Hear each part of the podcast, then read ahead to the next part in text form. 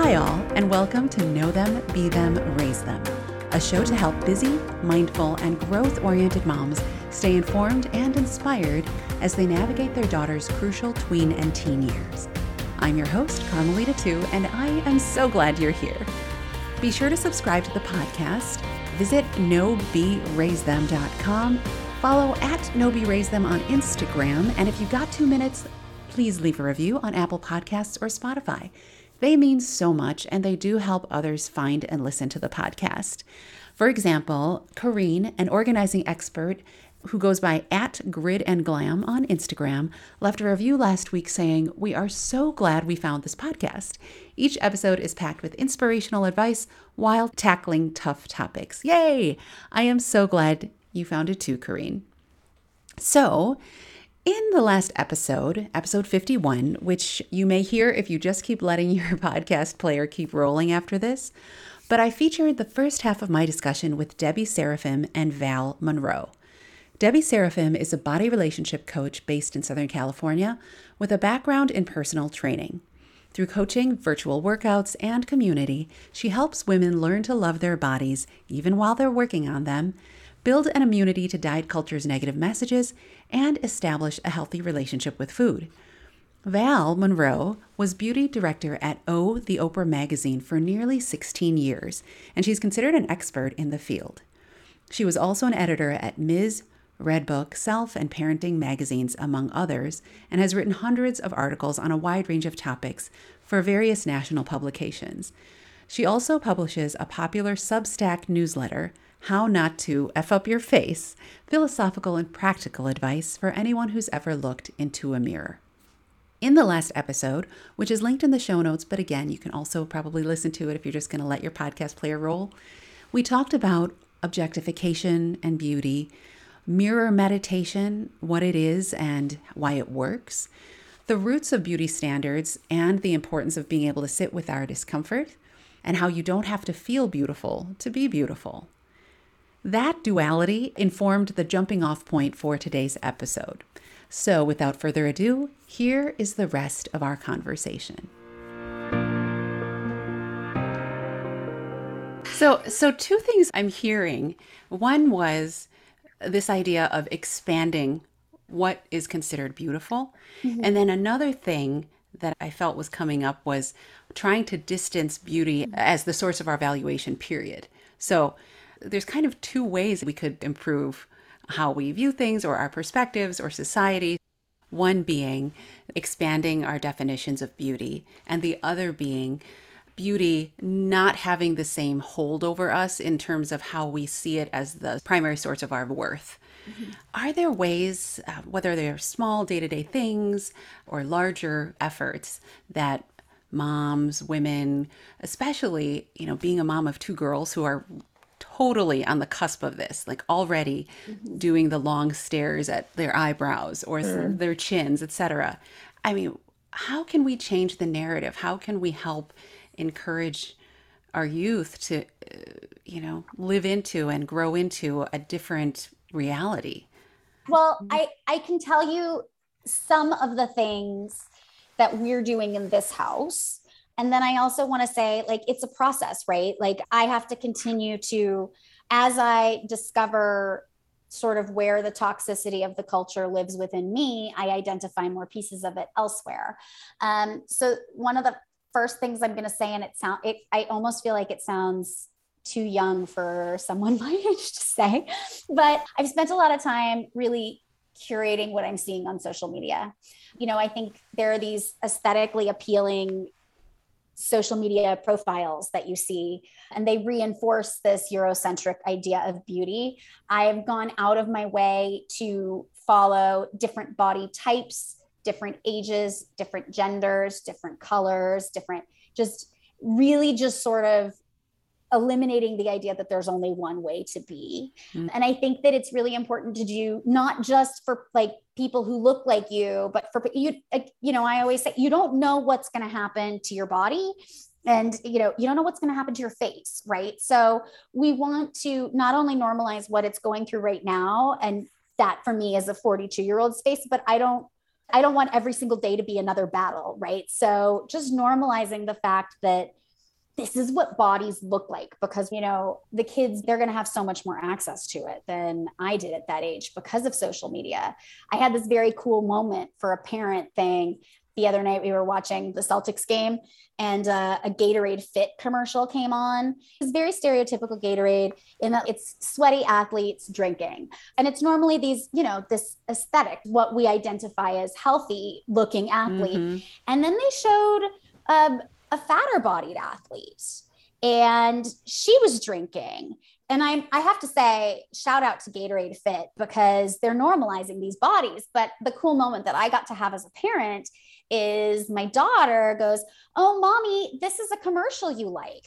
And i was like what? And she goes well because they're showing different body types. And in all the shows i watch everybody's just thin. And so mm. she knew right? Mm. and so just expanding enough to remind ourselves that there is other stuff out there normalizing mm. it i think so much of it is sort of you know our generation is trying to sort of pull away from what our parents like everything was fairy tales mm-hmm. with, when i grew up but we don't want to pull the, the magic out of childhood and so how do you do it with it? and it can be all of it right and so i thought that this was a cool moment and um, if we didn't have that normalizing in our house, I don't think that moment would have happened. So that's my mm. big piece of advice is to just sort of bring in real looking bodies and people and faces um, including faces that have had work done. And you just want to normalize all of it, right? You want mm. to normalize the fact that, hey, if you want to get a facelift, you can get a facelift. You're not good for it. You're not bad for it. You're just a person who got a facelift. This is a person who chose not to get a facelift, right? And you just want to normalize the choice that you have in participating in the in the culture. That's my that's my answer. There you go yeah i think that's really important and i, I was hoping that, that was what you're going to say you know i see a different thing here in Tokyo because Disney has such a huge impact on the culture for some reason I don't really understand. Mm. But um, but Disneyland is a big thing here and Disney Sea. And so consequently a lot of that kind of sexist, you know, the old kind of antiquated ideas about gender and gender roles ah, is everywhere mm-hmm. here. And I see it in my granddaughter who dresses up like a princess, which I think is wonderful. She loves it uh, but she also likes to play. I think I wrote about this not too long ago. She likes to play the the prince who vanquishes the bad guys with the hmm. sword. Mm. So she's getting both mm-hmm. in a way. But I kind of worry about the messages that she's getting from the old Disney stuff. Mm-hmm. You know, I think what Deb is talking about in terms of normalizing differences is really, really important. I just don't know how far that is going to go. I mean, mm-hmm. we'll find out, I guess, how mm-hmm. far that that'll go. But basically, because we're fighting against this huge capitalist engine mm-hmm. you know that's going to be constantly pressuring our girls to conform to buy uh, and then of course to buy into the the whole culture um, i think it's going to be an ongoing battle and and i have to mm. say that though i'm often overwhelmed by the amount of stuff deb posts on social media i think it's super super important because mm. that's one of the only ways that we're going to be able to reach the kids who are being affected by social media in the ways that we consider negative. Yeah. Mm. Just for the record, I am also overwhelmed by how much time I spend on social media. Again, I feel I feel far too old to be spending that much time on social media, but it is such an incredible tool in a way to communicate yeah. with people. And I think that there's sure. such a limited resource of honest vulnerable this is what it feels like and so then i'm going to come back to what i said in my last conversation with you Cat when we had to talk about how to raise girls with a healthy body image. And I said, you know, we as parents, we get to keep reminding them that we now have information that we didn't have mm when we were kids, mm-hmm. right? And mm-hmm. so we can comment on the, the gender dynamics and the gender roles, but we can also comment on the beauty standards, right? Like, isn't it kind of unfortunate that that all of our shows are still following those really old old stylistic choices of like the prince comes to save the princess. That's what they were doing when I was a kid. Now we know culturally that women are capable of so much more, but I think a lot of people just kind of like these stories and we can have it can become a conversation right it can be it's a bummer that that people aren't thinking outside of this we get to think outside of this mm-hmm. box and then mm-hmm. you get to normalize you know i'm going to refer back to what i said before which is that um, you can dislike something about your body and that doesn't mean that it needs changing which also doesn't mean that you can't change it right I'm with Val on if you objectively look at your face and you say, I want a facelift and it's going to make me feel better. Life is short. Totally. But it's a choice, right? Can you say, I'm doing this for me, or is this something that I'm doing for the culture? And by the way, if the answer is the culture, that's not a wrong answer. That's just an honest answer. So it all kind of gets to be part of the conversation which is we have so much more information for you nowadays than than I had when I was growing mm-hmm. up. I hope I'm giving you the tools to sift through it and navigate it and decide what serves you and what doesn't because it was just dumped on me and now I'm still sort of sorting through the rubble. But my hope is that I'm giving you enough to question things, right? And they're going to keep mm. questioning things. This isn't going to be over with my daughter's generation. I'm not right. even confident that it will be over with her kids' generation or or her kids' kids' generation, but I am hoping that bit by bit we chip away at it and continue to normalize that you know feeling bad doesn't mean you are bad that you're allowed to feel bad. And it is again just a feeling that you can move through and that all feelings even the good ones pass right? Like that's the conversation that needs to be normalized as opposed to this if you don't like it fix it right? Because then mm. there's this implication that if you don't like it it's because something's wrong with it and there is this one way to be. And so i think i think part of healing is grieving. I think that part of this healing process is grieving that you don't look the way you want to look or that you're not aging the way you want to age mm. or that you know your your teeth aren't what you wanted them to be or your stomach doesn't fall the way you wanted it to fall grieving is a huge part of making peace and moving on to that next stage of acceptance. So we have to be there to let our kids grieve. We're so afraid of them being sad, mm. but we need to give them space mm-hmm. to grieve. Mm-hmm. So, mm-hmm. Yeah. Yeah. I, that just reminds me of something that my granddaughter said the other day when um, she was telling me a story. And I said something like, oh, and I, I recognized as I was saying this that there was a, an element of judgment to it. I said, oh, honey, that's such a sad story. And she looked at me, and she said, I can be sad. I'm like, good for you, girl. good That's for great. you, baby. Of course you can. yeah. That's fantastic. Yeah, I, I think, you know, the term media, literacy kind of came up in my mind as you've both been talking about how we process what our culture is feeding us and how we encourage our children and also ourselves to work through that messaging. Because like you were saying, the feelings of uh, you know not liking your body that doesn't mean that your body doesn't have value and it's fine to feel bad but also taking that additional step of thinking through what val was touching on like mm-hmm. why do i even feel bad about my body in the first place mm-hmm. like why do i mm-hmm. have these feelings who's making me feel mm-hmm. sad and mm-hmm. inadequate and you know i too am not totally confident that um, we will live to see a time when beauty standards are abolished. But I think hopefully we'll just have stronger individuals who can make mm-hmm. mindful decisions around it and be able to navigate it better. That's something I hope for myself, right? Yeah, I mean, that's the basis. goal, right? You've got to keep doing it every day because the, the messaging isn't going anywhere. So, yeah. There's also, I think, this myth that if you figure it out, you just feel good from that point on. Mm-hmm. And I want to just dispel that myth to anybody listening. Like, uh, I have plenty of days where I don't feel good.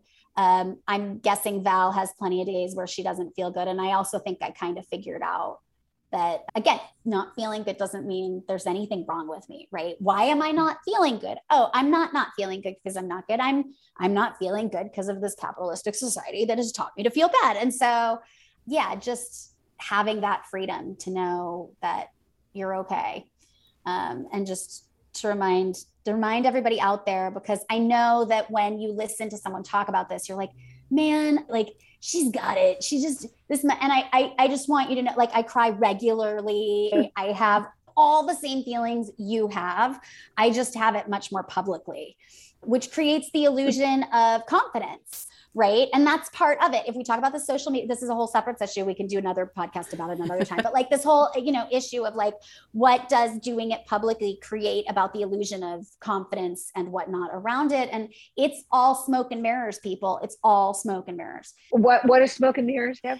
And mirrors is like this idea that it's easy, you know, and that like uh-huh. anyone has it figured mm-hmm. out, and that if you have it figured yeah. out, it's it looks a certain way. Because again, even right. with what I post, even with the obnoxious amount of vulnerability and regularity that I post with God, again, spends too much time on social, social media, but like even with that, you still only get the part of me that the camera's on for. You still don't get the moments of deliberation or the screaming that happened moments before. And I was like, Mommy's making a video. And then I make a you know video where I'm like, hi, and I've been thinking about that. So you don't get that, right? It's always just an image and then we carry our own narrative and our own perspective and put it on that. So I think it's really easy when you hear somebody on a podcast giving advice and talking about uh, a subject that they are well informed on and passionate about. It's easy to sort of take that and spin that narrative and turn it into why you're not as good. Mm, um, and right. so I just kind of want to say you are as good. Again, you don't have to feel like you're as good as me to be as good as me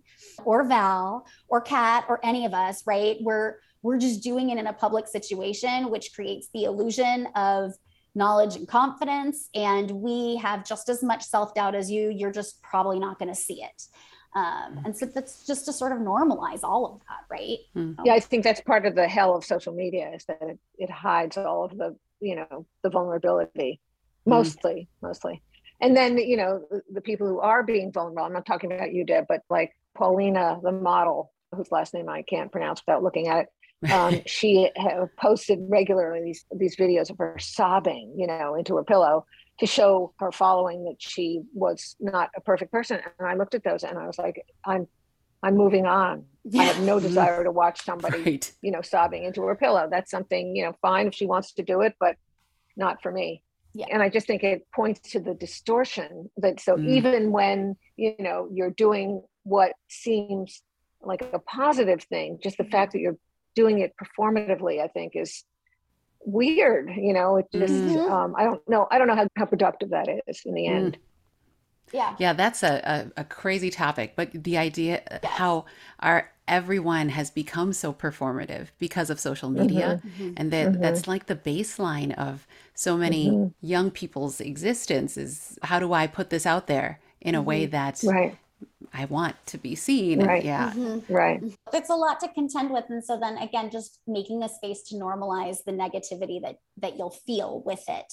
Because mm. again, I think, I mean, social media is also capitalistically driven, right? And we've all been programmed now to need it and be addicted to it and need it for our business and need it to share our message and all of this stuff. And yet social media makes us feel pretty bad. And social media is amazing. Social media is how I found both of you, right? Mm. But it's a double edged sword. Social media has brought me to some incredible people who I've been able to really grow and learn and heal with. And it's also been a huge part of what I'm growing and healing from. So mm. it's both. Mm. Do either of you have kind of a parting thought or quote that you'd like to leave with the listeners, you know, as they go off into the world? I'm going to highlight the duality of things that we can feel because um, and I'll use Val as my example, actually. And I've said this to her before. Val is someone that I have always just admired from the get go. And one of the things that I love about Val is that I think she um, challenges me. She challenges me and I like the way my brain works when she's around. Mm. And the challenge also feels scary sometimes like, am I enough? And that's mine, right? That am I enough is mine. But I kind of just want to say that I think that that's what life is, right? Is the duality of like, Val is someone who she has been my role model and mentor. I've talked to her about how, in many ways, she's the same age as my mother. There's a lot of parallels there. And like the way I connect with her is something I don't have in that other relationship. So I just like love is she, I, you know, I love you, Val. This isn't like awkward or anything, but like, yeah. No. Um, and, and, all my stuff gets stirred up around Val and to just sort of say that doesn't that doesn't negate the love and that doesn't you know the, the love doesn't undo the fact that all my stuff gets stirred up around Val. And so I'm saying it here because, again, I think this is where we can normalize some of that, right? And just mm. sort of hold that duality at all times and know that one doesn't negate the other. That's there you go. So actually, I, you know, I, I have to say, you know, speaking of beauty, that is a beautiful thing that you're doing. I keep saying, yeah, that's that's a, that's a really strong feeling, but you know what? It has, has nothing to do with me. I don't know. It doesn't. It doesn't have anything to do with Val. Um, but that's right. that's also important, right? Because like I think we always think that that it's about the other person, and it's not. Mm-hmm. Right? It's mm-hmm. all about ourselves. So mm. well, okay, right. There okay, so I found I found the quote. Here I go. I'm going to read it now. Real beauty isn't about symmetry or weight or makeup. It's about looking life right in the face and seeing all its magnificence reflected in your own. Mm. That's my parting thought. Mm. Yeah, I, I want that to be my parting thought too. Can that be? well, you're welcome to it. You can find it on Goodreads. Oh, well, this has been magnificent. I'm just honored to have held space amongst the two of you. So thanks Fantastic. again. Thanks, Cat. Thank it was wonderful Cat. to be with you. Oh, I just loved this chat I had with Val and Debbie. Here are my key takeaways. Number one, embrace and promote media that features different body types, genders, races, abilities, etc. I know we've touched on this before, but it's so worth repeating. When we do this, it helps normalize that there's not just one way to be or look. There's not a right way and the rest are wrong. You can do this by deliberately following certain accounts and having your daughters follow certain accounts on social media where people look different and different body types of blah, blah, blah, and different types of beauty and bodies, etc., are celebrated. You can also do this by fostering media literacy when watching a TV show or movie together and noting what works and what could be improved. Not necessarily in a judgy way, like people who like this type of movie are bad, but maybe making it about how we know better and we know that this may not be true or the whole truth today. Number two, remember that we're steeped in messaging created by a capitalist engine. And I know that sounds scary, but it's the truth, which pressures our girls and us to conform and to consume. So encourage your daughters to be aware of it, not to make anyone feel bad about having this desire to conform, but so they can recognize where that may come from and build a set of tools for navigating decisions as they move forward in their lives. Number three, normalize and embrace sitting with a variety of emotions all at the same time. You can dislike your body, and that doesn't mean it needs changing, and it doesn't mean that you can't change it. It's really up to you as long as you're thinking about what's motivating you and normalizing the choice that you have in participating in the culture. This reminds me a little bit of how the goal of feminism and gender equity isn't to make all moms go into the workforce after they have kids, or to make women more like men, or to make all women climb the corporate ladder. It's really to give all people more freedom of choice and the ability to live authentically without being treated as less than or second class members of society. Number four, also relating to the duality of emotions, feeling bad doesn't mean you are bad. You're allowed to feel bad and that passes. It's like grief and how grief is a step towards healing. You can feel sad about how your body's changing or how you don't meet certain beauty standards. And remember that that doesn't mean you have to change anything or that there's anything wrong with you. Number five, there's a misconception that if you figure it out, you'll just feel good from that point on. And that's just not the case. Even if intellectually you know what might be driving you to feel bad about your body or your looks, this doesn't mean you won't or shouldn't have any negative thoughts or bad days. It's an everyday thing, and we're all in this together, using what we've got to navigate the ups and downs because the messaging isn't going anywhere. We'll just need to keep reminding ourselves and each other that we're okay just as we are.